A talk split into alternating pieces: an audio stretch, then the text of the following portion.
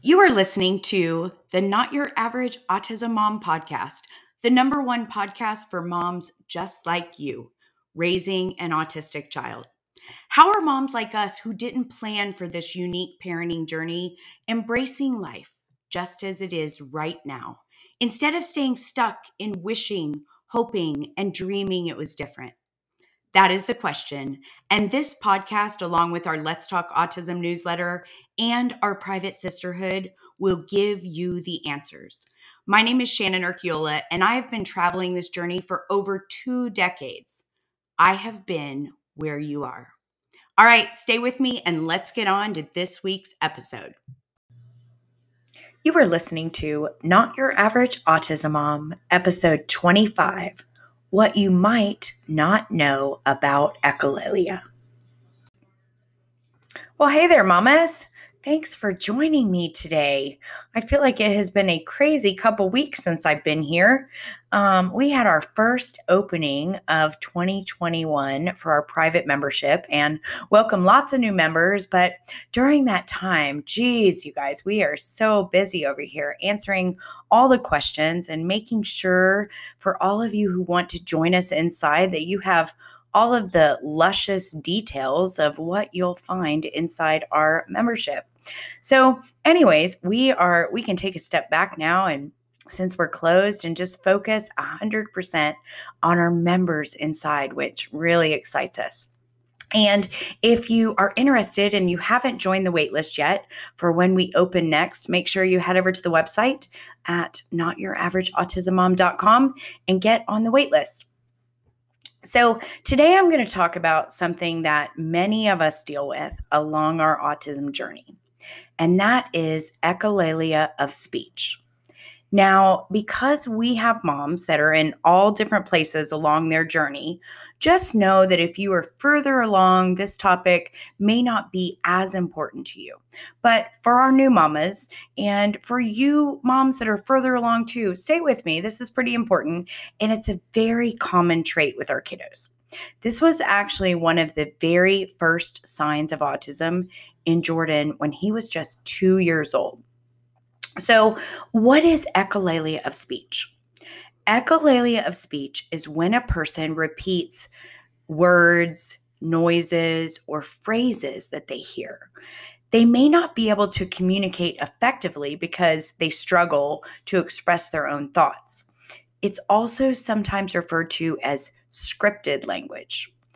Now, before I go any further, let me preface this by saying that echolalia is also part of normal language development in typical developing children as well. The difference is in our kiddos with autism, it will continue on past usually about two and a half years old. Um, it will uh, diminish in typical developing children, but for our kids, it will continue on. So it is quite common in our children who have some language but are not conversational. Uh, let's just say, like, someone using echolalia might only be able to repeat a question rather than answer it. That's what happened in our house for years. I will tell y'all, Jordan has always used echolalia. The repeating of words or phrases still you know, come from movies, TV commercials, you know, anywhere. And I can tell you at 24, he often still uses echolalia in his solo time, just repeating phrases from movies that he likes, or SpongeBob or Harry Potter movies. And the other thing is, it's not always that they would repeat like the entire question. So let's just say that you ask, Do you want some milk? They might just say milk instead of saying yes. But that that is a form of echolalia. There are actually two different ways that echolalia presents itself. One is known as immediate echolalia. When children repeat words right after they hear them, that is known as immediate echolalia. The second is delayed echolalia, or that's also referred to as scripting. So when they repeat words at a later time, Many times in children and adults with more severe autism, this delayed echolalia presents itself in times of stress for them, and they tend to perseverate and will repeat it over and over and over. It's actually a form of stimming to calm themselves. As a result of the time delay, delayed echolalia often seems just really unusual because these phrases or sentences or um, they're used out of context. So, you know, a child, let's just say like a child might really enjoy a song that they sang at school during circle time. And then later, when you're at home, all you hear is circle time, circle time. Instead of them saying that they want to sing or hear the song, they just say circle time likely more than once, because again, there might be some frustration there because they want to hear or sing the song, but due to the communication barrier, they're not going to get their needs met because you, mama, likely will not know what they want. So, while it might be difficult to figure out what a child is trying to say when he or she uses echolalia, Learning a little bit about this type of speech can help you figure out the meaning behind his or her message. There's really three things that you need to know about echolalia. Typically, developing children tend to begin learning language by first understanding and using single words. And then, as they learn and understand those single words, they gradually string them together to make phrases and sentences. Children with autism often follow a much different path. Their first attempts at language are usually chunks of language, phrases, which they are not able to break down into smaller parts. So these chunks are more grammatically complicated than they could put together themselves and they don't understand what the individual words mean by themselves. So let me tell you what I mean. So let's just say that he says, It's time for your bath every time he hears you filling up the bathtub. He knows that those words have something to do with taking a bath, but he doesn't know what the words, it's, or time or even bath mean individually. And he can't use those words in other sentences because he does not understand all of the words he uses. I mean, listen, he uses the pronoun incorrectly. So he's saying your bath instead of my bath. See how that works? we can help our kids who use echolalia by helping them to learn to break down bigger chunks of language and understand what the individual words mean so they can use them with more flexibility.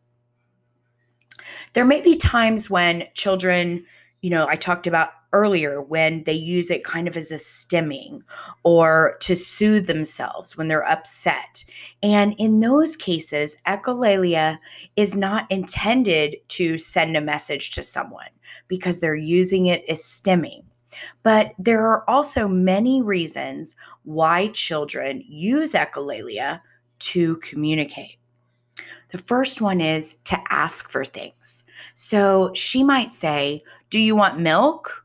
Or even shorter. She might just say milk to ask for milk because she's heard you ask if she wants milk that way several times. So that's how she says, Can I have milk? She just says, Do you want milk or milk? The next way is to start an interaction or keep it going. So let's just say that they might initiate a game of hide and seek by using a line from the game. So instead of saying, I want to play hide and seek, she'll say, Get ready, here I come. And you're supposed to know that she wants to play hide and seek. The next way is to draw someone's attention to something. So he might want you to see something. So what he might do is instead of um, saying, Hey, mom, come here and look at this, he might say, Look at the plane or see the stars. You know, something that he's heard said before when someone was having him look at something. The next one is to um, to say no to something. So um, he might say, "You don't want to wear those shoes," as you're getting his shoes out to go somewhere. But what he really means is, "I don't want to wear those shoes." But he'll say, "You don't want to wear those shoes." And the last one is to answer yes. So um, if they say, Do you want some ice cream? Right after you asked him if he wanted ice cream, he may actually want some ice cream. And really, do you want some ice cream? Really just means yes. So, figuring out the meaning behind echolalia can be tricky. Looking at the context is very important. And thinking about the time when they originally heard it can help too with a little detective work, and you guys hear me say this all the time, so much along our journey is diving deep and doing the detective work. It's possible to figure out what he's trying to tell you. Go back to what I said earlier. Remember them saying circle time and the frustration that likely followed because you had no idea what they were talking about? that is where mom detective sets in because I can assure you that tomorrow morning you're asking the teacher to help you figure out why he was saying circle time. And you'll find out that he really liked that specific song. See? Then you've done the work and you've found the answer.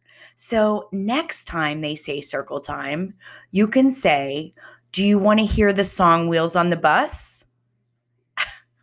I say that and I'm thinking, I'm probably certainly showing my age here. Some of you guys might not even know the song Wheels on the Bus. But, anyways, that was one of our favorites when Jordan was little. So, like so many things along our journey, this takes patience, lots and lots of patience. And, you know, if you're one of those mamas whose child perseverates and uses scripting as a form of stimming, you need even more patience. I've worked with moms whose children perseverated on a phrase hundreds of times while stimming to calm down. You might have to hear something from a movie script or a TV show over and over and over again. Here's what I want to offer you.